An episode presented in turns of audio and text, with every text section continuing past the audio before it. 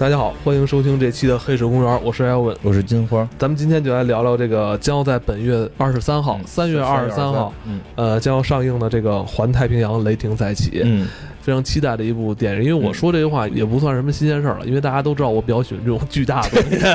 对你已经多次表达对了，非常喜欢巨大的对，东西。从从去年的金刚啊到今年的环太平洋，嗯就是非常期待。现在是算是 IP 了，对当年没有，现在算是了嗯好像我记得好像宣传也不是特别多嗯，那会儿好像中好莱坞电影在中国宣传没有那么厉害呢，啊，很多年前了，应该是很多。年前，一三年、嗯五年前了。嗯吧，巨型机甲这类题材非常紧缺。对于咱们这一代人来说啊，小时候看过很多这种嗯，打机器人的戏。麦克星一号，一上的时候，咱们还没有开始做节目。对对对对，你当时看，你当初看了吗？看了也是院院院线看的，嗯就看的就嗯热血沸腾吧。热血沸腾。因为确实是他一开始说没有 IP，对吧？就是在嗯那会儿的时候，谁也不知道这是一个什么东西。对就环太平洋一一听这名儿，好像也也 不知道是什么。对呀、他现在已经很厉害了，真的，嗯这个很厉害的，我觉得在于这一个片子就把 IP 给立住了，而且很多就是那个我周围那会儿真的周围认识很多朋友，就是他们好像对这个片子印象都比其他片子深。哦，我觉得可能核心原因是因为稀缺性。就是有时候我们聊超级英雄，有时候就是不太喜欢漫威的，你你就脑子就晕了。什么超人、蝙蝠侠怎么那么多，对吧嗯？但是大型战甲的这个电影就这一部，这个是比较难得的。因为我记得我之前我们那个聊那个呃金金刚骷髅岛的时候，我们嗯后来做过一次直播，其实也聊到就是。很少看到大型战甲的对打，就是嗯大型的这个这个生物的对打是有的，嗯然后这个这个呃叫什么？就是这个变形金刚，他们其实嗯不没有那么大个儿。变形金刚它就一个车变成一个人，对对对对对，对吧？它没有那么大个儿，它就是小时候看变形金刚，跟后来看电影不太习惯嘛。啊 怎么那么大呀？其实也不大，它就是个卡车变起来，它就是那个组合会很大。但是电影里边很少出现大型机器人的组合，嗯对？吧？所以就是《环太平洋》是嗯等于是这一类里边嗯，就是非常罕见的这么一个作品，就是巨大型机器人，非常大。它因为从数据看是七十多米，操作员来操纵的，对它跟变形金刚不相比。它自己去去打去，这个是不太一样的，因为嗯这个就凸显了这个人类在里边的重重要性。对对对，嗯就是这是真真正正就是咱们人类人类的结晶，就你再喜欢变形金刚，你不你不能成为变形金刚吧？对对对，你不能成为变形金刚吧？对吧？这个你喜欢，你可以梦想未来你你成为一个什么这个飞行员，然后你从飞行员加入这个什么什么他们这个计划，然后你去操纵这种大型装甲。所以这个当时看这个太平洋的时候，就是感觉代入感很强，对，而且因为它有人。真是拳拳到肉，这很过瘾。对对对，这次续集应该是延续性的吧？延续延续我看预告片我看预告片是延续了，故事很有意思。嗯。咱们以前都说什么外星这个这种巨兽啊，哦是坐着飞船来的，或者或者是怎么来的？咱看异形啊，看什么铁血战士飞船来的，啊，人家不是，人家那个更厉害了，人家是什么马里亚海沟吧？反正从地底就是海底钻出来的。底说，反正是一帮那个邪恶的外星人是吧？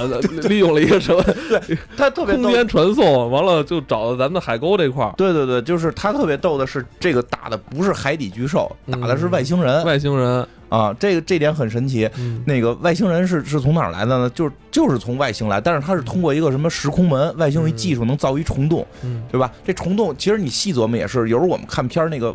虫洞老开地球附近，老开在这个地球附近的空间，对啊，然后哇、飞船再下来，啊，这外星人也太傻了，对吧？对我都能开虫洞了，我不开你家里边儿吗？就直接就开到这个，开到太平洋的这个里那个大海里边了海，沟里边嗯，海沟里边了。所以那儿有一个虫洞，会从往外从里边往外出怪兽。嗯其实还真的是，就是我觉得挺挺逗的一点是什么呀？就是这个《环太平洋》这个电影对很多人非常有印象，但是剧情大家好像有点都记不太清。嗯，我也是重新看了一遍，对对对但是大家对这个印象深刻，就是就是机器人打怪兽，嗯会觉得特别过瘾嘛，嗯所以就是真的回回忆。但是我重看一遍的时候，发现这个剧情设定特别还挺有，而且它有小说，嗯有小说有有有。有漫画，嗯是它整个世界观构造非常全。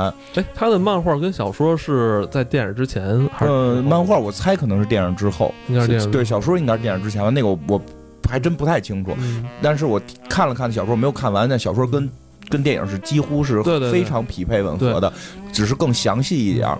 小说的开头，我记得跟电影一上来的旁白都很像。对对对，他叙述几一下乎一样，要因为他必须。后来我细琢磨这事儿了，就是因为他为了有真实性，他必须得把这个世界观讲明白。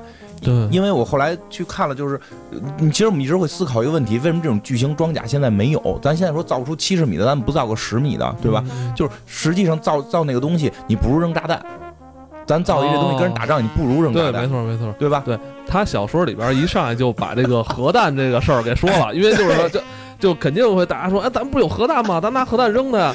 这都发现不行，这个核弹就是有点叫叫什么，呃，什么伤敌一千啊，自损 八百，对对？就是说，实际上人类打怪兽是打得赢的。嗯这些怪兽从这个海底出来之后，好像先攻击了美国，就是他一共嗯攻击了四个城市，好像美国攻击了两个，然后攻击了中国的香港，又攻击了悉尼。嗯然后在这四次的时候，全都没有机器战甲呢，因为人类不需要发明机器战甲。对，国家与国家打的话，我扔扔炸弹就完了，嗯对吧？那这时候他们拿炸弹炸这玩意儿，发现常规炸弹炸它没用，嗯必须使用这种核弹，战术性核弹，炸之后能给它炸死。嗯，问题是什么？你炸死它之后，污染，污染，嗯核弹本身就污染。在在我思考这个问题了，你你炸它，你咱们拿剑砍给它劈成两半儿，嗯它就地倒下，对吧？你拿一东西炸它，它可就就不一定散哪儿去了。哦，你说这肉 肉沫横飞是对吧吧？？因为它里边有一个设定，这个东西它它身上的那个血是有剧毒的，对，有毒性，而且好像是强酸啊。对它本对本身就含强酸，而且嗯炸出去之后的那个体体内什么液体啊、气体啊，就让人类会感染一种疾病。这个是小说里边的这个这个设定，电影里边说了，但没说那么细，所以你这时候就就你突然就明白为什么要有战甲了。你拿炸弹炸他，就你真炸他一个，这城市就毁了。嗯所以必须得有战甲这种东西出现，去跟他进行进行这个近身肉搏。嗯所以所以说这个环太平洋里边为什么战甲都是这种近战型？嗯对吧？所以它是近战型，而且确实在近战型的时候，我也想这个问题，就是你你打子弹的时候，这个对，你还是没有这个自自身扭力的这个这个杀伤力大。嗯，你打这种特大皮糙肉厚的时候，所以这作者呢，就是把这个把逻辑给你掰清了。我觉得这特别厉害，真的，我看着特别。还有一点，还有一点，他说了一个是什么？说这东西是。硅基的，就这个上来这个怪兽不是碳基生物，是硅基生物，所以硅基生物它的设定里边就是什么热感呀、什么全查不到，哦，你必须眼看，就是能够能够，他他后来是能够通过声波查到，嗯能够通通过声波查到，嗯但好像说制导是大概是有点问题的，你不能就。声波制导可能慢还是怎么样，这我不太懂啊，所以说咱们现在人类的一些军事科技没用在对他们 这这这这目标的话，那就没什么用了哈。对没有没有意义。咱这那叫怎么说？天赋树点错了，是不是？对对对我们就弄什么反隐形啊，啊什么热热追踪啊，说嗯这这对你没对这玩意儿没用。哎，我我觉得这可能真是一个课题啊啊。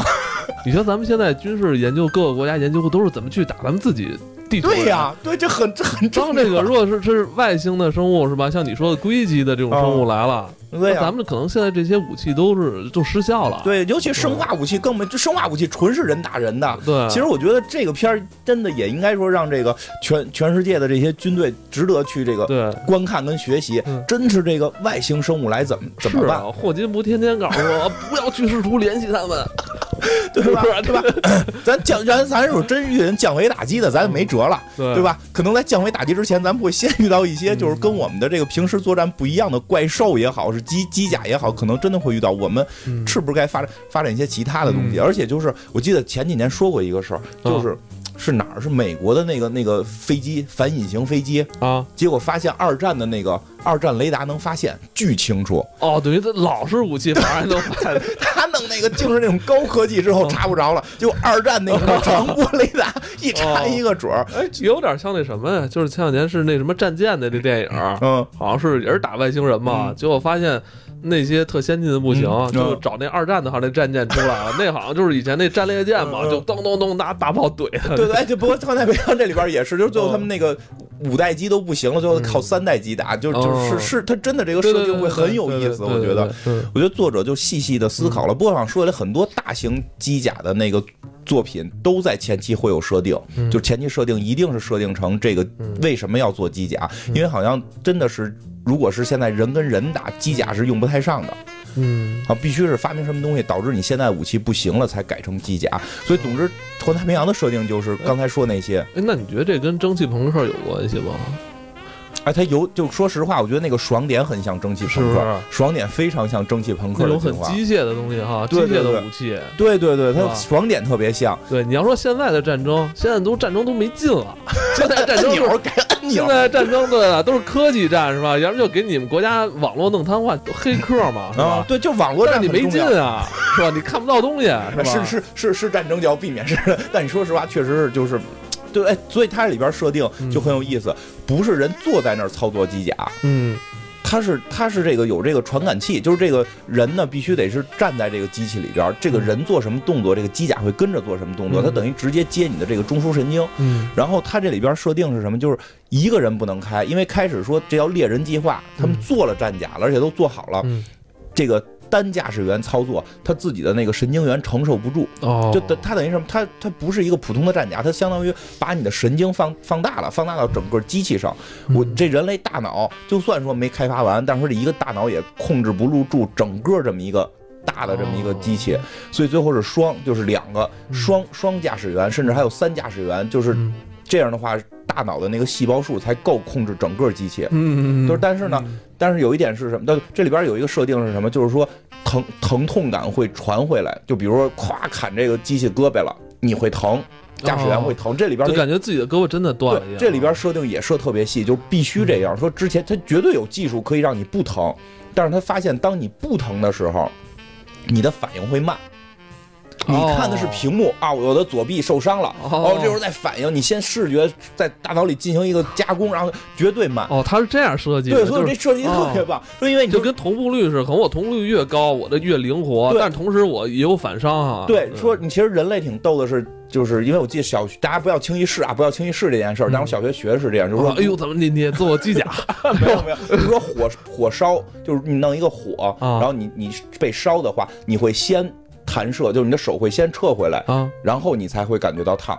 有吗？有，你所以不要试啊，不要试，千万不要试嗯。烫伤了的话，我们一概不管。但这个基本上是有，就是说人除了大脑的反应，还有什么中枢神经啊，还有脑干、什么骨骨髓这些东西，都是你的神经，它会有一个直接反应。就只要只要我觉得这东西有伤害，我的身体会先进行反应，哦然后那个疼痛感才会传到大脑。嗯大脑的速度是慢的，它让这个疼痛能传送到这个机甲人员身上，就操作员身上，就是为了让操作员更更快速度的去反应，甚至不用大脑反应。嗯而且还是必须两个驾驶员，对，必须来两个驾驶员。同时操作，两人要有一个同步哈。，对，这两个人说，但是这两个人思维会不一样，对吧？嗯这两个人一旦思维不一样，就我我我一手正了，就变成这个左右半。哎，我觉得是一顺边儿了。我觉得机甲走起来是顺边儿了，是不是？我觉得这设定就是来自于人类左右大脑的工作方式。哦，人类就是左右两个大脑，实际上就是中间有一个叫好像叫并联体的什么东西，这个东哦西切断之后，人左右是两个人。啊，这这这有点意思啊。对，就是会因为有一种病，我就是叫易手症，就是说原来得癫痫的话的那个西方比较西西医治疗全部是切东西嘛，哦，就是西医后来发现，就是切到大脑中的一个部分会让癫痫好，但是就是阻止大脑就是这个奇怪的放电，但好了之后会出现一个问题，就是你是左右两个人了，啊，这这这个是真的有神经病。这这跟那个神经分裂有关系吗？不是神神经分裂，神经分裂是精神层面的，就是你哦自己在大脑中幻想出一个人。我说这个分裂之后特别逗的，这不当人家不能逗了，这是一个很很很痛苦的病，叫易手症，可以去百度查。这个病会，我操你，我感觉哎，你说着说着有点说到你们大屯北路精神病院了 啊。对，这是我们 研究的一个课题。一手症的左手嗯会做你根本不知道是什么的动作。一般情况是，比如说你去超市里买，就是因为我看过一个专访，就是国外的，嗯就是得一手症的人说，比如说常规问题，我去。去超市，我吃冰，我想吃冰激凌，我我买低脂冰激凌，就是怕胖嘛。嗯右手把低脂冰激凌搁到筐里边，左手会拿回去，然后搁一个就是就是这个啊，正常的。正常的冰激凌嗯。搁进来，然后你的右手再搁回去，它会反复重复这一个动作，就是因为你的左你的左手控制的你的你右脑控制左手嘛，内半内半边儿他不太关心胖不胖，他他妈就想吃好吃的。你是说就是他的大脑就相当于分裂出两个大脑是这个概念吗？，对。相当于就是有两个就是两两个脑子然后就是两个人似的，对特别逗，就是说真不要逗了，就是这个特别神奇。哦而且就是，比如说系扣，说最最难的是系扣，就是你一边手在系扣，另一只手会解扣，你完全不能控制这只手。那他能可以自己跟自己聊天吗？呃，聊天不行，他因为语言好像是是只受那个哦左脑的控制，应该是是受哦，那右右脑很孤独。对右脑很孤独。他们说有这种病的人可以，但是可以有可以自己下棋的，哦，就是可以我可以自己下棋。所以我我一直怀疑小说里的周伯通是 是有是一手这 是有这个病，你知道吗？哎那他是不是也可以一手画方，一手画圆？那没问题，没问题，哦而且做了很多实验，就是不过很可怕，他有时候会夜里那只手掐死自己，有时候尤其是开车特别危险是生气嘛。啊，就我不能说话，我好吃的也让你选，是吧？那那什么都让你你你占了，我这儿想发表意见不行，对对对，我只能靠下棋赢你。然后那个那个就是。呃，包括说最危险的是开车，啊，他会抢方向盘，那时候会抢方向盘。哦这个这个这个，那这得好好跟他说一说。而且我记得这个还还有一个实验，就是说把你的一只眼挡上，因为眼睛也受控制嘛，啊然后让另外一只眼看一个色情图片，然后你会脸红，但你自己不知道发生了什么，就得了这种病的话，哇，真得这种病还真是很痛苦啊。对对对对，所以说他应，我觉得这个设定是是跟这个有关，所以两个人是左右半脑。哦如果左右半脑想控制好一个机器，如果两个人没有通感的话，就是两个人没有一个能够我知道对方彻底在想什么的话，嗯就会形成一手扔。那机器人可能就一手系扣，一手解扣了，你没法战斗。哦，明白。等于你看，咱们这个环太平洋嗯这个故事里边设定呢，可能有两个人、三人同时驾驶一个机甲。嗯，其实他还不是说生硬的，我就要凑出这个人了。对他在背后还有一个相相对严谨的一个科学道理、我觉得是，这样的，我觉得是这样，所以他两个人必须得思维完全嗯，完全同步。所以你看咱们戏里边，咱看那个环太平洋戏里边有很多都是父子，要么就是对相当于那个兄弟，啊，兄弟要么就是要接近于情侣，是吧？这这种感觉状态的关系的啊对对对人哈。对对，所以他们就还有一个嗯还有咱们中国的哈，三个三个三胞胎，咱咱中国那是一三胞胎，也是保持一个高度统一啊。对对对这然后。然后那个就是，所以它里边要连接大脑，连接大脑之后，两个人会互相看到对方的所有的记忆，然后大脑是同步的。啊，这还真是，哎呀，你也别说外人了，其实要是真是父子的话，其实这么连连接也不也挺 挺羞涩的啊。我跟你讲，因为我看了那个漫画里边有一个设定就特别有意思，嗯，就是这个主人公，主人公不是有一个哥哥吗？对，主人公哥哥不是不是在这个电影里边上来很快死掉了吗？嗯就是他们两个人还在学员的时候，嗯还在学员的时候，就是学，因为这个猎人计划是招很多人来学嘛，嗯他们俩肯定是作为搭档，因为是兄弟更容易就是有这种同步。嗯进行培训。对对，他们俩培训，然后后来去操作机甲的，第一次操作机甲的时候，头一天还是头几天不重要了，就是他们碰见一女孩，那女孩倍儿漂亮。啊，这个这个故事里的这个主人公，嗯这个主人公呢就。跟这女的就眉来眼去，然后就哎就要了电话，还跟自己那兄弟，那兄弟好像叫杨基嘛，就跟那个兄弟显摆，你看我要着电话了，这妞是我的，这个那个。结果俩人坐飞就上了这个机甲，开始这大脑同步，我就有你的记忆了。我操，这记忆里边是你头天跟他睡了，就我这还美呢，你我这妞是我的，然后你跟他睡了，就哦就急了。就急眼了，然后那哦个战甲就就就就就被操作坏了，哦，漫画里还有这情节呢！哎呦，我操！是有这个情节的。然后那个黑人黑人老大就训斥他们嘛，哦就是后来他们叫冰释前嫌，就就哦早为了全人类，咱们这个姑娘的事儿就先放一放。但你看，就是想培养一个这个能操作咱们大型机甲的嗯这个驾驶员啊，那真是千挑千挑万选，对，非常困难，非常困难。非常困难。然后这个嗯。电影这个故事开始就是以这个这个主人公这两个人，嗯。这个兄弟两人去跟一个怪兽进行战斗嘛。嗯，然后呢，就是他在战斗过程中，为了保护一个小渔船，没有直接听命这个这个长官的命令。嗯。这个长官是一个黑人黑人大哥，然后呢，他就被这个怪兽给打败了。其实他已经先把怪兽给打死了，然后怪兽这个没死透，嗯。没死透又复活了，就给他给给捅了，捅了捅囊了他了，把这个对把他哥给给兄弟哥哥给弄死了。吃了。给吃掉了，弄死了。然后这个主人公一个人一个人单核控制这个战甲，嗯把这个怪兽怼死之后，但是他已经崩溃了，因为就是说他哥哥死的时候，两个人还连着呢，对，感觉他已经能体验到那种他已经体会到一次死亡了。死亡了。我操呀，就崩溃了，就离开这儿了。然后这件事儿结束之后呢，这个整个这个猎人计划被质疑了。政治上有两派意见嘛，嗯但还有一派好像是比较主张去修这个围墙哈。，对，是这样，就是因为他们这个战甲也挺费钱的。嗯，他这个设定里边说，这个地球还是这个各个国家，因为怪兽来之前，各个国家还怼呢嘛，各个国家还有战斗呢。怪兽来了之后，就大家冰释前嫌，开始玩命造战甲。嗯好像说什么日本、澳大利亚跟德国这几个国家造的比较厉害，后来就嗯美国、中国美国、中国就开始就也也造也造的很厉害，俄罗斯也还行，就这几个大国呗。这个，但是呢，但是这些战甲造的要花钱，嗯要花钱，这钱是一定要花的。嗯那个，因为我觉得可能中国造的可能会就是更方便一些，因为我们大型工业就是确实不太一样。然后就那些国家，而且咱们国内不会有那么多反对意见，对就是要国家有有有难是吧？一定是全体支援。因为在小说里边特别逗的什么是有英国。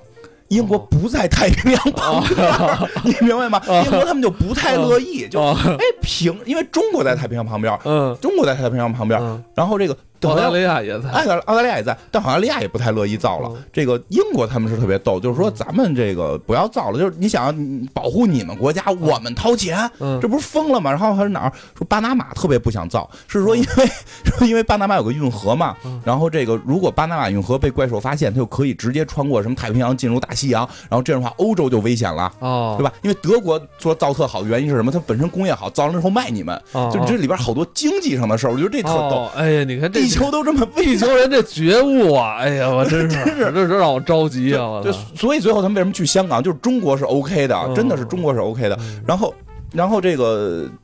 这个叫什么？巴拿马这个运河这国家，嗯他们就希望不要造战甲了，要造墙，因为一旦造墙，要先造巴拿马，因为英国、哦英国英国就是我先把巴拿马造，你们太平洋哦爱折腾这什么样什么样，先别到我们大西洋来。哦然后，然后巴拿马得到了一笔巨款，然后巴拿马就就开始就是，嗯，别别造机器人了，哦，对吧？好，就是这意思，哎对对对但是戏里边就就特别简单，戏里特别简单，因为我看小说里边就是后边有特别复杂的经济利益链，嗯然后这个英国就是说我们是这个大家如果。不行了，咱们往内陆跑，然后到到我们英国，还有里边还说，就是你英国有内陆吗？你就跟 跟人说往内陆跑。不，行，也不指望他们了，是吧？咱们咱们这些国家，而且你知道这部戏当时看的嗯。有一点啊，特别热血沸腾，也是在这种大嗯，型的科幻电影里边啊，这种出现咱们很多中国的戏份，对，是吧？我觉得这是咱们之前老说为什么这些国外的科幻电影里边啊没有我们中国是吧？嗯咱们国家这么强大是吧？科技军嗯事，真的，因为可能跟中国的军工坦克，中国坦克在世界上还是有一号的，嗯嗯嗯，还是有一号的嗯，所以所以装甲可能这么看看好我们。然后就跟你说这个事儿，所以他们那些战甲要花钱嘛，就是如果。被怪兽给弄死了，被嗯被这个怪兽给打坏了怎么办？就扔到一个地方，那个地方是叫这个遗忘坟场，遗忘坟场，这个是报废的机甲，报废的机甲扔在那儿，然后就是这帮这帮这个这个官僚就开始说说的就是现在这个钱就这么多，我给你造机甲，我现在造的机甲速度没有这个这生产的速度没有你销毁的速度快，嗯，出来一个怪兽就就灭，对啊出来一个怪兽就灭你看这个戏里边儿，哇，这这个伤亡基本上就是出来一个怪兽，跟咱们差不多就是一 v 一，完了是共同报废这种状态。对，都不是一 v 一的问题，因为因为它确实是可能电影会展现的少一点，就是比如说嗯，后来他不是他们又盖墙了吗？盖完墙之后，悉尼不是被被一个大怪兽给把墙给捅破了吗？啊，对吧？然后有就是直接就讲到一个这个五代战甲给这个怪兽给打跑了，叫什么突突袭者把他给打跑了。实际上在小说里边，这个这个这场这场战斗前头那个怪兽已经毁了两个了，就那个这怪兽已经打打死两个机甲了。哦所以这这一场战斗，三个机甲去打那一个，然后有有两个死掉，就有一个活下来，所以这个伤亡率、哦伤太长。伤亡率太高了而且。关键驾驶员咱耗不起。你想，你刚才说了，驾驶员从很小时候对培养培训，嗯那你让那些年轻的那个小驾驶员一看怎么着啊，他上一场就就开就完就完蛋了，我操这。而且就是最后那些厉害的战甲的战绩是什么？一般就是四个、五个，就是他杀过四个怪兽、五个怪兽哦，这已经是史诗级的了，对，操这这对吧？这就是 双我能打五个星已经很厉害了，哦而且就是而且特逗的是，好多的人打的是同一个怪兽，嗯就是这怪兽我们仨人一块儿怼怼死的，嗯然后每个人都算把这个怪兽打死对，而且我记得好像，呃，是小说里还是哪儿说，就是这些怪兽是吧？嗯他们好像还是克隆出来的。呃，对，同一个同一个基因，我说这，我说这这就有点太那什么了，速度越来越快。个头越来越大，而且还有学习能力。对对对，就我我就不说别的，你说你再厉害也好，我我打死你一只，你一只没了。嗯，那我不行，你打死原来我打死是一克隆体。对对对，但是老百姓呢，由于这些战甲保护，我觉得那个设定也特别逗，就是说开始怪兽来，然后呢，老百姓们就疯了嘛，然后这个第一。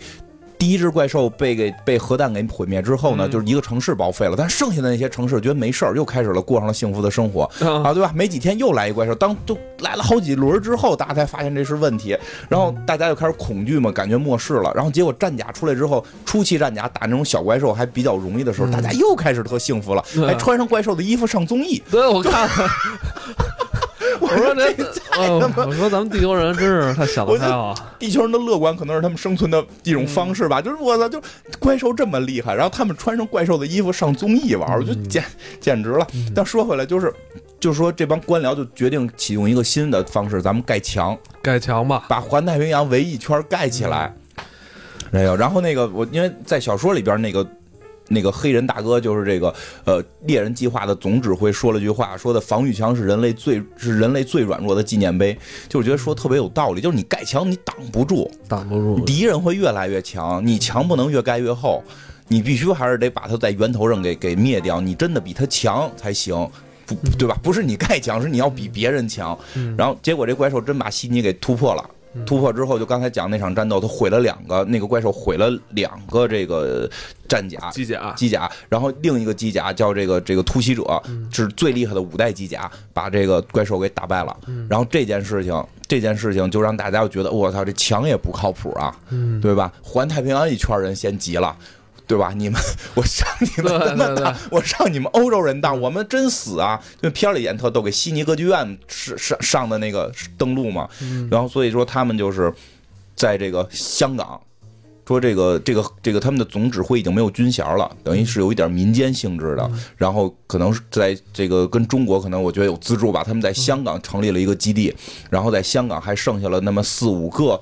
战甲就是咱们那个戏里边后来的对对对是吧？对对，就那四五个战甲了。有咱们那个中国的一个赤色暴风，对对对。然后那个俄罗斯的一个俄罗斯的那个，我记得名叫叫就是那个切尔诺是吧？对对对，切尔诺。完了还有呃。还有是哪儿的来着？还有就是那个澳大利亚的那个，澳大利亚那个，还有还有一美国的那个。对，突那个澳大利亚就是突袭者最厉害的五代机，应该是澳大利亚，反正澳大利亚那个战斗来的。然后美国的就是主人公开那个叫流浪者，流浪者，就是剩下这么几个机器了。不说本来剩六个，有两个是被那个怪兽毁掉了。然后这样的话，他们没有驾驶员。对，然后驾驶员不够了，驾驶员不够了，他们就去找这个主人公。这主人公这会儿干嘛呢？修墙呢。主人公是，对对对对对，好像是他因为。呃，他哥哥的死吧，他好像自己也是自暴自弃，自暴自弃了。然后本身被开除了，因为你没遵守违规军纪，违规了，违规操作嘛，然后就被开除了。但是他确实是一个厉害的驾驶员。这个黑人大哥给他找回来之后，就说什么，就是说你跟我是唯一两个单独操作机器没事儿的人。那这话还是顺带 表扬一下自己。哎，对，这大哥很厉害。这大哥手底下呢还有一个这个亚洲的小姑娘，Marco，Marco，然后这。个 Marco 呢，就是就是表达出来，就是他也想去这个参加这个战斗，对，因为他小时候是有一个惨痛的经历嘛，因为是怪兽毁过他们城市、他们的家嘛，然后是他是被这个黑人大哥当初还是这个战斗员的时候领养，给他领养了，然后他就一直一心报仇，然后呢，这个那几个战甲就都是有有专门的人去开了，那个俄罗斯的战甲里边是一对情侣，应该是对吧？然后中国那是三胞胎，然后这个。呃，虽然那个俄罗斯战甲那戏份不多，但是打那两下明显是也很有俄罗斯的特特色啊。对对，哎，不过就是他他战甲很有特色，俄罗斯那个就是就是。实在有点傻黑粗了，实在跟狗熊似的，连头都没有，呃，没脖子，他那个头跟那个上就是是躯干好像连在一起的，对对对，比较硬硬朗。但是挺挺挺可惜是在哪一点？就是我记得有一场，就是他最后不是说那个要开导弹炸吗？导弹好像是没没放出来啊。对，哎呀，挺可，而且死的我觉得他是死的最惨的。然后中国那是三只手，因为是三个人开，所以特灵活，有一点这个对，还能那种翻过去，然后。那个俩腿一扭，然后又是一个正正面。对，那个对，所以它每个国家都有自己的特点。俄罗斯那那个那个谁，那个澳大利亚那是快，他那个是最新的机器，他那个是五代机，嗯主人公开的这个机器是一个三代机。那个老机型嘛，因为它好像是不怕那好像是什么电磁干扰，对对对。实际上是说这个机器是从那个什么坟场给给弄回来的。哦，坟场弄回来之后，这个这个女孩就那个 Marco 就是专门去修这个，嗯。所以这个 Marco 的里这个设定应该好像电影里没有演，就是这个故事小说里好像提到他爸爸应该是个铸剑师，就是哦。专门做剑的。然后做刀的，所以他把这个工艺加在里边了，嗯这也就有了后来一场戏，这个这个他出刀的那场戏，嗯，就是他不知道那个主人公不知道他自己的战甲有刀，实际上是那个女孩给加的。对对对，因为这个战甲是经过这个女孩的修复之后，嗯好像是在左手还是右手啊？是吧？啊对有把练刀练刀嗯是能当鞭子，完了使也能当一把刀使哈。对对对，因为两人手好像都有。对，这这把刀还真是起了很大很很重很重要作用，所以他有那个铸剑师的那个父亲对这个这个理念在里边，任何时代都少不了匠人，匠人精神啊，工匠精神很重要。还是得延续。对对，然后但是这个那三个机器都有人开嘛，嗯然后呢，现在就是说。这个黑人大哥就是说，我有一计划。这个黑人指挥官说，我们啊就一一劳永逸了，我们要把这虫洞给炸了。嗯说我们之前就是，然后这个主人公说，我们之前好多方法炸没有用。说那是我这回现在有两个科学家，有俩科学家，这俩科学家研究出来了，一个科学家是浑身纹身，啊，这俩耍宝科学家 这俩耍宝科学家就是第二集里边也也会出现。哦，他们还会对对对，所以特意哦介绍一下，一个是浑身纹身的一个这个工程系的这个嗯。这个小哥哥，就是特别善于这个制造机器啊什么的这种。另外一个呢，就是哎一身西服，弄得跟老绅士似的，拄一拐杖，然后看着有点像变态杀人狂，嗯。是一个数学家，啊，对对对吧？对？这俩人还有点这个相爱相杀，互相看不上对方会的。对，而且我记得他们俩还是大脑连过这个，对，后来连上。这个咱们那怪兽的大脑哈，对对对，这个是那个工程师后来发现的，就是在嗯。他们连那个怪兽大脑之前，他们就发现一个事儿，就是说我们这个弄一核弹，如果扔到虫洞里边我就能给它炸毁。这个是两个人研究出来的。但这只是一个初步猜想，对对对，然后呢，就是没办法，必须这么执行，所以他们就决定让这个这个澳大利亚这个机器，就是速度最快的这个五代机，它是父子两个人开。嗯，这父子两个人负责投弹，嗯然后呢，剩下三个人三个机甲负责保护。对接应它，结果呢，在这个等于是这主人公这个机甲现在只有他一个人嘛，需要选另一个人跟他一块儿开。嗯。反正在这个过程当中，就是这个 Marco 那个女主角，嗯就是她特别想开，嗯。结果呢，他这个这个黑人大哥算他干爹了，啊。干爹有点觉得，嗯哎，就是你，我觉得有点就心疼女儿不想去，但实际上说他内心是有创伤的，如果大脑互联会有问题。嗯但是这女的确实特别厉害，脱颖而出，最后嗯，这个主人公也就选择她，一看是妞又漂亮，反正兄弟也没了，对吧？咱们按情侣发展吧，按情侣发展，就就她了，就她，必须她。结果两个人上了机甲之后，大脑互联出了问题，嗯这个主人公马上就想到了自己哥哥被杀的那一瞬间，嗯这个。这个小姑娘就想到了自己父母被杀的那那一瞬间，结果就就陷入到里边这小姑娘就出不来了，然后差点没给基地毁了，因为她一旦就是大脑错乱，她就精神元连接，对对对，有他想这，个在就有点感觉在梦里的这种感觉的时候，他他在梦里，机器人就做反应了，马上就要开大炮把基地毁了嘛，嗯所以就 不许他们出去了。嗯然后这个时候新怪兽又来了。新怪兽再来的时候，就是刚才说那三个机甲去嘛，俄罗斯跟中国那两个机甲在跟那个怪兽战斗。不幸那个遇难了，对对对，然后那个最厉害那个机甲就是，这是我的战战略型机甲了，我不能让他去打，他就在远处瞭望。嗯结果那那俩灭了之后，这忍不住这往前走。新来这个怪兽特厉害的，会放电磁波，对，把所有的这个电力全部瘫痪了。零倍龟，啊、零倍龟。听着有点像像 像宠物小精灵哈，但杰尼龟进化。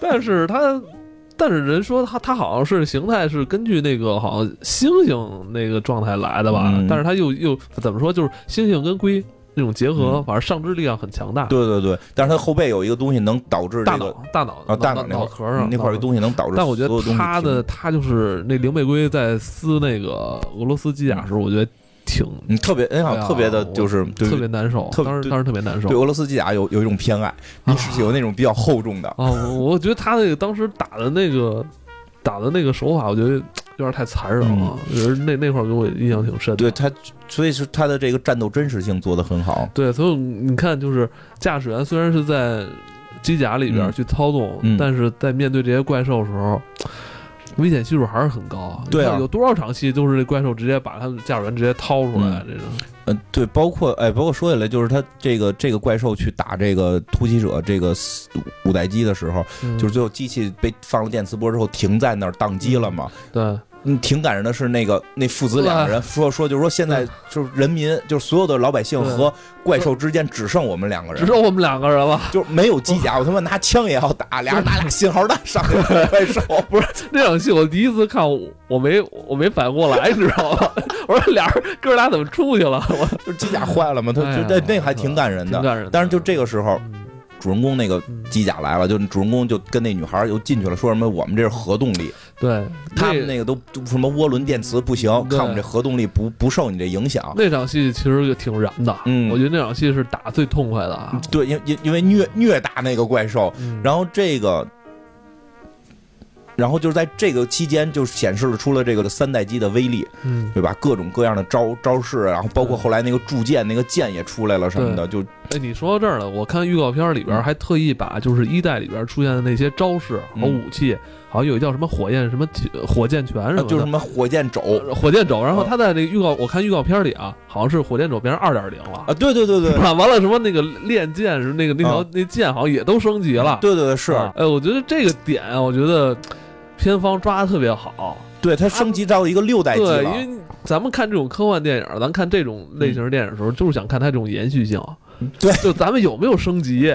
对吧对对，你怪物升级了，咱们升级，咱们升级在哪儿了？嗯是吧？他把这个点挖的特别好，嗯尤其在预告片里边儿，一看，咱看这个，咱看这看什么？不就看这些机甲吗？嗯所以我觉得这块儿对弄挺好所以。后来就是他们这场戏打赢了之后呢，嗯这个这个等于是这个主人公就正式的加入了这个军、嗯这个这个部队了，但是他们已经损坏两个机甲了，现在就是不知道该怎么办嘛，就是还是要。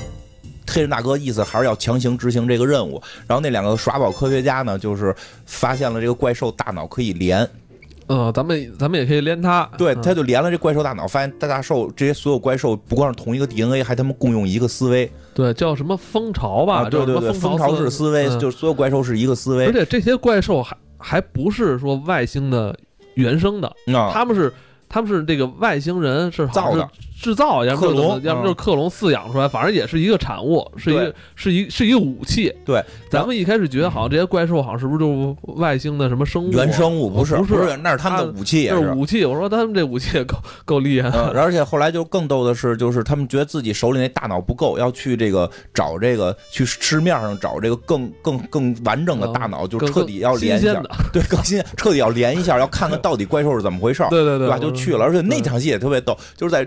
香港嘛，对在香港进了一个中药店，然后突然嗯上来就问：“你要怪兽骨粉吗？能壮阳？”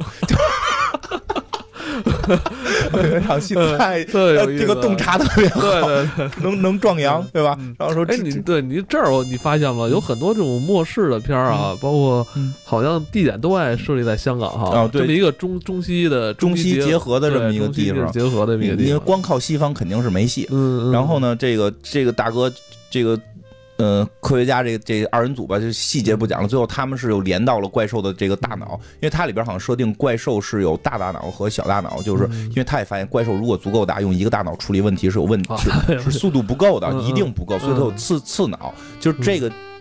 就这这个故事很科幻的，就是说很科学的一些地方就在这儿。这个怪兽还有次脑，这个很厉害。嗯然后他们就是在这个次脑上去连接，最后发现了怪兽不能随便过虫洞，说你机甲过不去，你机甲过虫洞，那个虫洞是是有信号会会，因为那你都是制造的产那个嗯。生产品了，我能啊查这是哪批次哪批次号的，啊，你能不能过？是人那虫洞那边是有一个仪器检查的，哦。你必须得就抱着一个怪兽哦相当于是那个门禁，啊，对你必须就得跟咱们就你得就是你得刷卡，你不能随便出，你得拿着人手在那刷一下。哦。但是这个时候，这个两个战甲已经已经开始战斗了。然后这个过程中，还有就是那个主人公，对不是主人公，就那个那父子两个，爸爸手受伤了，不能去。突袭，啊，这个黑人指挥官他决定嗯参加去去参加这场战斗，因为他以前人也是这个这个操作员嘛。但他就提到了一个，就是早期的时候，他操作这个战甲经常被辐射。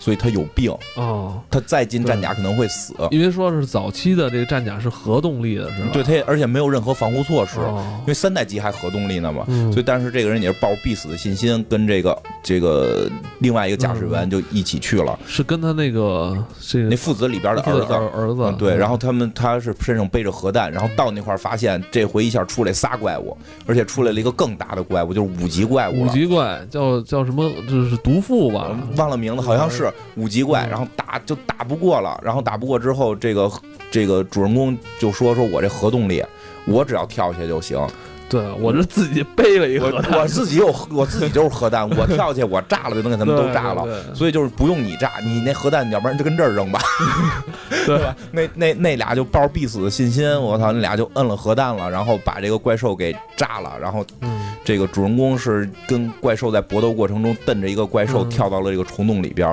然后过程中他把这个女的先放出去了，把这个女驾驶员放出去了。他在最后临炸之前，男驾驶员实际上也嗯。也上来了，嗯，基本上。但是我觉得那场最后那场戏就是咱们的机甲跟那个他们同归于尽。外呃邪恶的外星人相互对视，对对，那那外星人那个外外星人那个眼睛很萌，很萌哦我这什么？不是，然后我操，我觉得他们也可能很意外，是吧？嗯我说我说怎么着，我们以前给你们投那么多都没反应，我说你这投了一个就这样，我记得是小说里边那个黑人大哥好像说的吧，说的是说就是我要带领我的部队的目标是杀回，就是不是保卫，不光保卫地球，我要他们要杀回去，让他们承受承受一下从你们地底里边往外钻东西我觉得。这个是特解气的，对，就你他妈光钻我们，光打我，我们他妈也要打你们。我们不钻是不钻，我一钻就弄弄你一，下，钻过去就扔核弹，嗯所以最后就是故事在这儿，就是第一部就这么就结束了。嗯，但咱们说啊，这次续集嗯，故事性故事肯定是有那个连续的，是吧？嗯对，然后那这么看来，就是咱们没有把它斩尽杀绝啊，是吧？对我嗯，现在很多猜测，哦，因为新的预告片出来之后，有一句话说的，因为新的预告片里边那俩科学家还在，嗯那俩科学家还在，那俩科学家好像就是表示说，呃，怪兽不能轻易的，就是那边外星人不能轻易的开这个虫洞，一定内部有接应。这大概是有这么个意思，就是人类本身内部可能是有接应的。然后这个这个突然让我想起了哦，这是魔兽世界魔兽世界开门，比这边得有麦迪文，那边得有古尔丹，得两边都有。它应该是这么个意思，说国内就是哦第一，太平洋环太平洋一里边是不是有人开？哦不确定，但是二里边肯定会有这个门儿，地球这边应该是有接应的。哦，然后呢，就是我现在看这个二特别燃的几个点，我真觉得就是嗯。非常让我有，就虽然说一个最爆炸的，我真是从来没想过的啊，怪兽合体，怪兽合体，我看都是他妈机 机器人合体，机器人合体，怪兽合体，我那边，仨怪兽合体，我嗯。就太能想了，我觉得这这我觉得是一个看点啊，对吧？因为嗯因为现在就是我看第一部预告的时候还不明显，感觉像合体。现在是说第二部的时候，大部分的解读是说那个一定是合体了，怪兽是合体的。还有一个看点啊，嗯就是咱们去年看金刚的时候，嗯金刚上完之后嗯就有传言说，金刚哥斯拉。呃，包括什么摩斯拉那些巨兽，好像据说是跟这个太平洋你现在不太确定这个事又不，太确定了。对这个事儿现在没有没有明确的。重看那个金刚的时候，我想到一问题，嗯就是咱们看金刚是里边出现那个怪兽，嗯本身它那个长得也挺邪性的，嗯肯定不是不像是地地球的现在生物嘛，它也是从地底钻出来的。嗯，所以我在想，是不是有有 不知道现在这个没有有说法。关系？因为这个你想，就是他既然能在马里亚海沟在海底下开一个虫洞，那他是不是有可能是在什么骷髅骷髅岛上？那就不不太清楚了，这个我还知道。我不知道有没有啊？因为因为他的都是传奇的嘛，嗯，对，都是传奇的，所以我我也是有这个猜想。嗯这个还没有明确的说法但。是我我想的一个问题，哥斯拉能跟他们那个打一打，但是我觉得王刚老师，我觉得 王刚还长，王刚还长，但长到一百米可以。他毕竟是肉身啊，就是这个预告片看不太出来，一个黑色战甲，连武器都一样，然后他们在冰原上互怼。哦，那块儿好像是预告片的最后结尾处啊，对对对我感觉那好像是他们在修炼吧。应该不是，因为因为好像里边那个两个人就是驾两个驾驶员问了个问题，啊说这个是自己人吗？就他们说好像那意思就不像是，咱们先哦怼，就是会有机器人对打。这个是我觉得机器人打就是环太平洋一的时候是机器人打怪物，但是机器人之间的互怼实际上是更罕见，就大型战甲就罕见。现在大大型战甲的互怼，我觉得更罕见，这个还挺值得期待。而且还有一种猜测是说，有可能怪物那边也有战甲。哦，他们也要让战甲上阵了。对，因为现在发现就是怪物那，就是这个预告片里边有很多的这个战甲，你看起来像战甲，但是它内部就是这个连接处有很多的是这个怪兽身上放那种蓝光，都是六代了，这个很厉害。它跟之前那个不一样，什么之前也是四个战甲，之前的四个战甲有两个很快被毁掉了，各有千秋。那咱来了，咱们那个聊聊这个这次续集里边。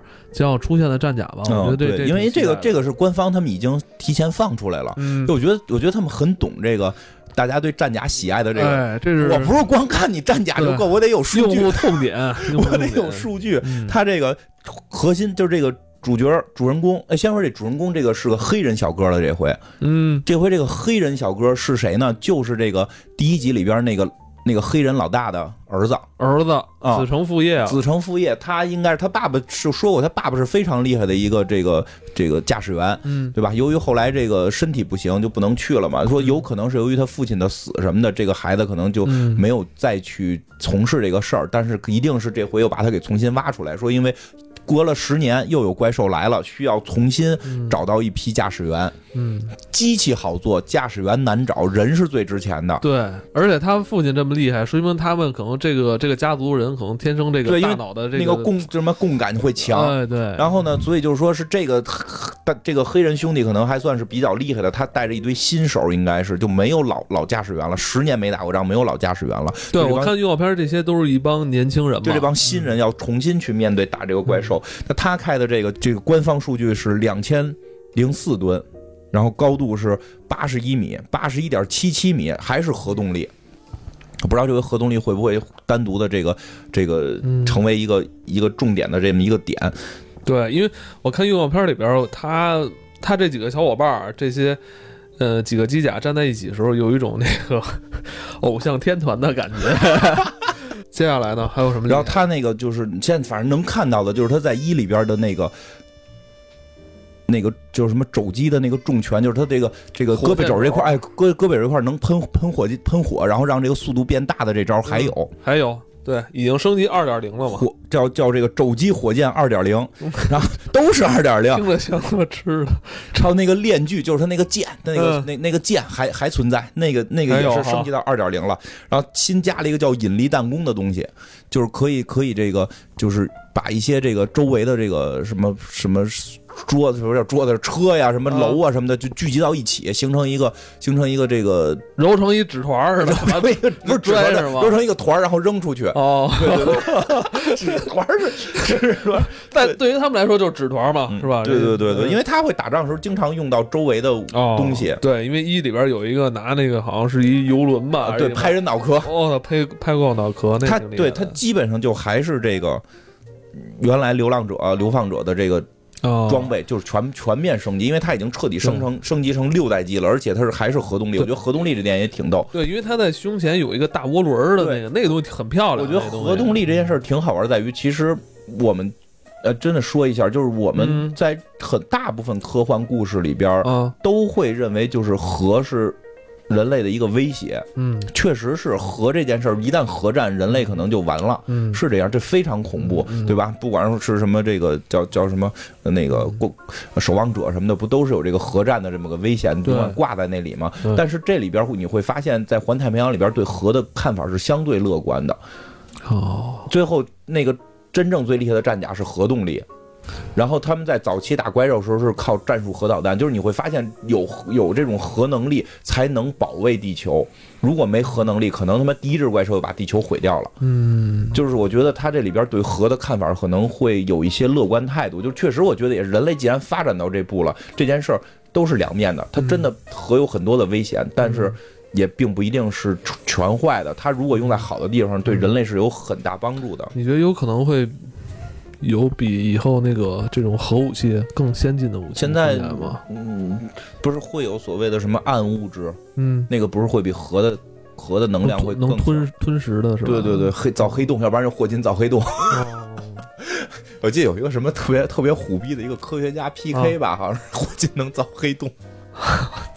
霍金大战什么毕达哥拉斯，特 特别虎逼。然后还有一个叫那个，还有一个战甲我挺喜欢的，叫这个军刀雅典娜，就是那个红色的一个战甲。嗯，他他的武器是背部的这个叫什么离子双刃剑，就就看着跟一个武士一样，而且动作非常轻盈。呃，这次你对你说这没错啊，因为这次我看预告片，感觉这个机甲的怎么说，这个武打动作，嗯跟一代可不一样了。我们看那个前作的时候，嗯，还都是很比较生猛的，就跟拳击似的，我打你一拳，我打你一拳。就这这代里边，他们利用好这个武器之后，有很多这种。有点加入武术指导了，你知道这这种感觉？机甲武术指导，因为他这个其实，在一代时候就看出来了，一代。就是环太平洋一的时候，不就是那些机甲是分代数的吗？越新代数越轻盈。就是最后最厉害那个五代机，就是那个速度最快的那个突袭者，那就很轻盈了。跟那俄罗斯那个什么一代机比，就轻盈特别多了。因为它大概意思是说，人类会发现这个战甲越做的这种。灵活性越高，对于战斗越重要。不过这个应该是来自军方思想。我记得早期的时候，是 F 二十二跟 F 二十三两架飞机去进行这个军，就是美，就是听说了啊，美国军方去挑这两架战斗机的时候，在当年二十二跟二十三还是三十三跟三十四，我忘了，就是挑的时候，一个速度更快，嗯，一个一个速度更快，什么什么一切性能都更好，另外一个只是比。那个灵活性一点点，军方选的灵活性那个，说真正在战斗的时候，你不用没那么多功夫让你老冲刺。明白明白，就跟选车似的，有些人就是你要加速快的，不如那个操控好的对对对对对对对，就是你真不是说你上了二环能跑出那么高速度，是吧？你跟敌人在一块儿，不是把车停这儿，然后开始跑数据，对对，下一什么什么软件开始跑数据，没有人跟你比这个直线的跑，是吧？人关键是要灵活，我要能。过弯我要能弯道超车，对，所以说他在一一代的时候就已经有这个理念了，因为这一回全部是新机，是六代机，它一定是在五代机基础上更灵活。然后这个红色的这个军刀雅典娜就，哎，就有这个离子双刃，非常漂亮。嗯，哎呦，真的，这个这要出玩具的话，有啊，有吧？有，我好像看到就是就是说是已经出，我希望能好好出，完了做的好一点。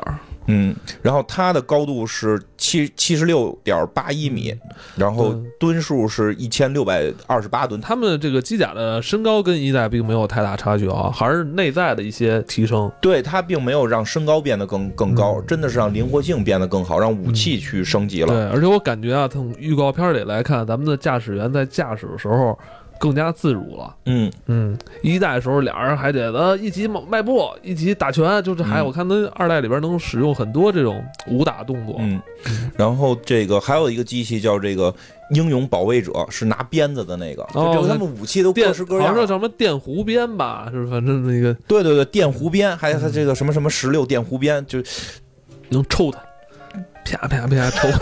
你来继续，还还有呢，是不是？还有最后一个就是这个凤凰游击者，这就是三个人开的，这也有一个仨人开。他把这三人三人驾驶员这梗给保留下来了，哎，保留下来了。而且这应该是咱们那个呃，咱们中中中国知道 不知道了。他哎，不过他是个五代机，他并不是六代机，他是一个五代机，他是一个五代机，他是一个五代机。而但大家可以注意一下这五代机啊，我觉得它有可能是在某些战役上起到一个骑兵的作用。因为他的这个武器跟别人就不太一样，他是一个流星锤。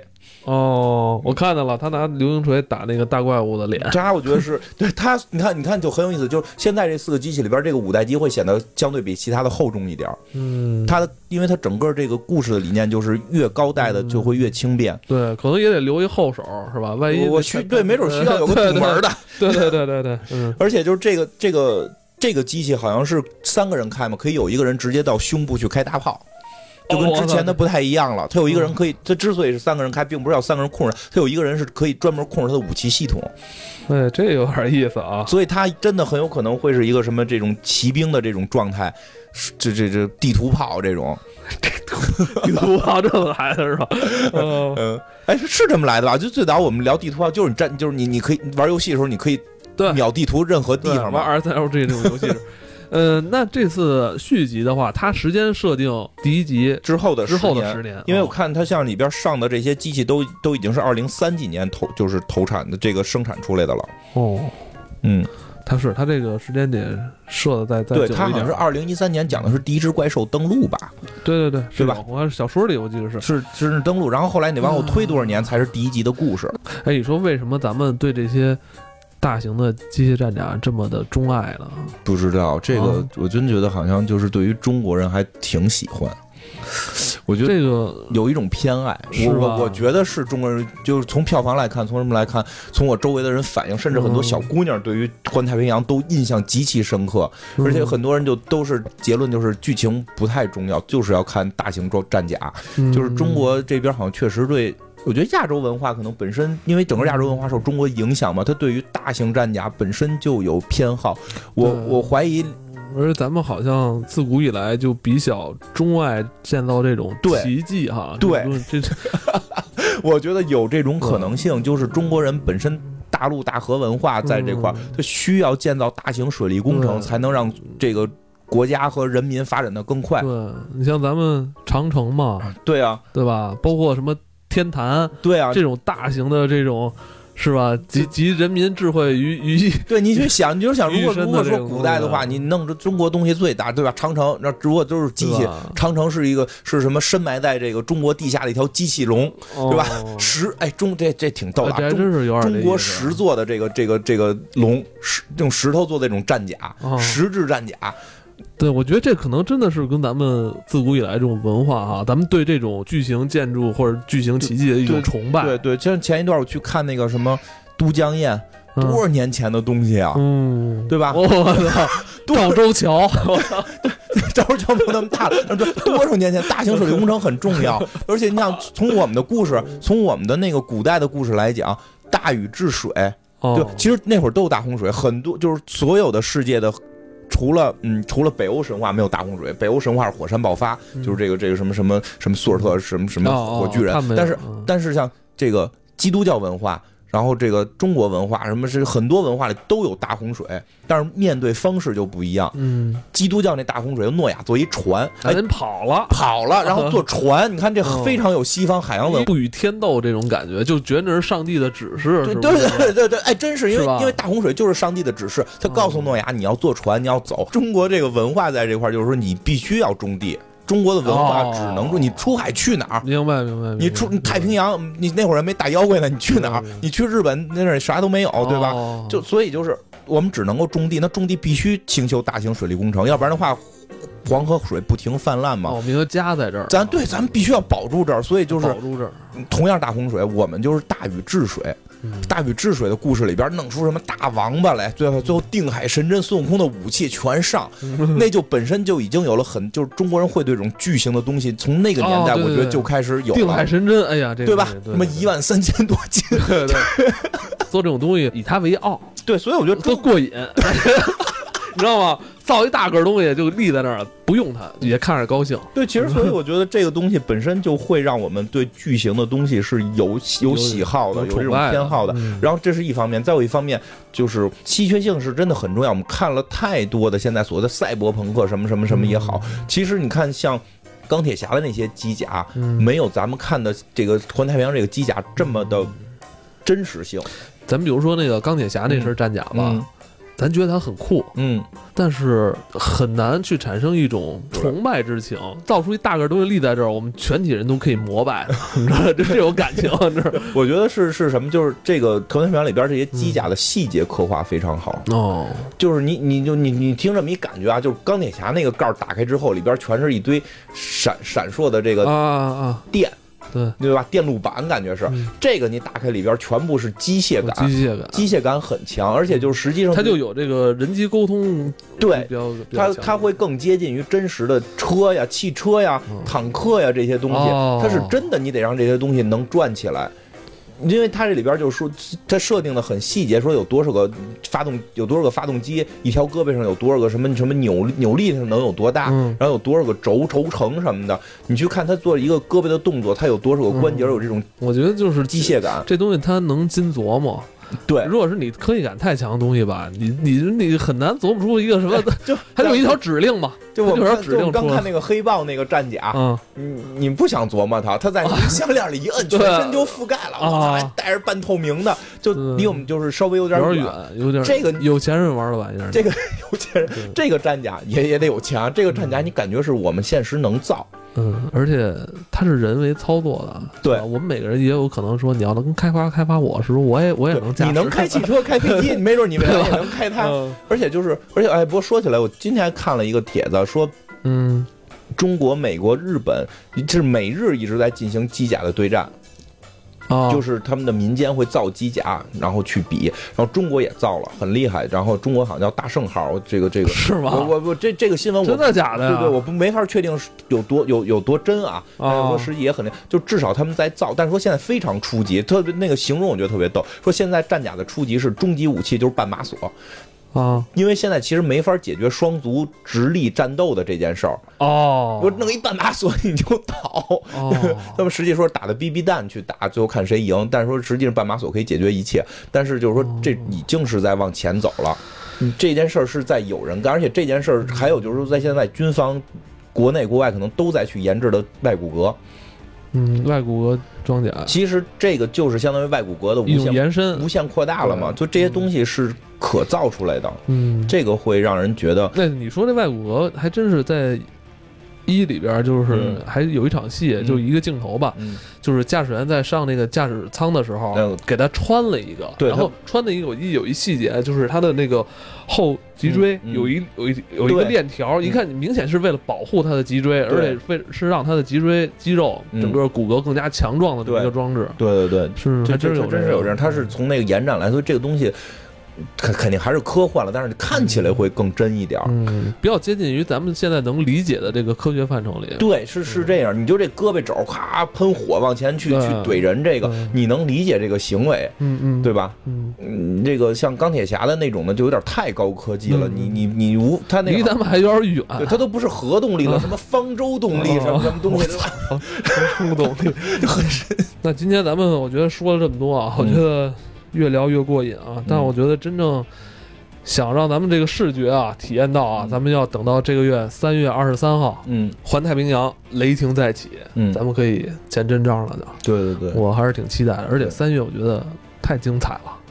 对，这个三月太精彩了。对对对对，还有一个特别重要的是，我们从片花看到的是在白天打了，这个是特别难哦。对，这也是一一个基本上是晚上打，对对对水里打，对就是让你看不清。其实说实话，所有的晚上的这种特效戏是为了降低成本。对对对。这回这个我白天对打就非常过瘾，晚上的话，你可以就是对于后期来说，你很多细节就可以就对，不可以省细节，可以省 最。最怕这个打光的地儿，打光的就很麻烦。对对，它需要有这个自然光投射，对各种反光。对你，而且你要让白天人觉得很真，嗯，那更难，晚上更容易觉得真。所以这回它的特效的升级确实很值得一看。嗯应该这个这个也是有 IMAX 的对，而且嗯哇，你这么一看，五年了，啊。咱们它距离第一部上线的时候五年了已经五年了，它不光是战甲升级了，特效也升级了。升级了，雷霆再起。好咱们看看咱们这个猎人计划是吧？嗯 这应该也是猎人计划二点零了啊嗯。升级版。嗯好吧，那今天就跟大家聊到这儿，拜拜。拜拜。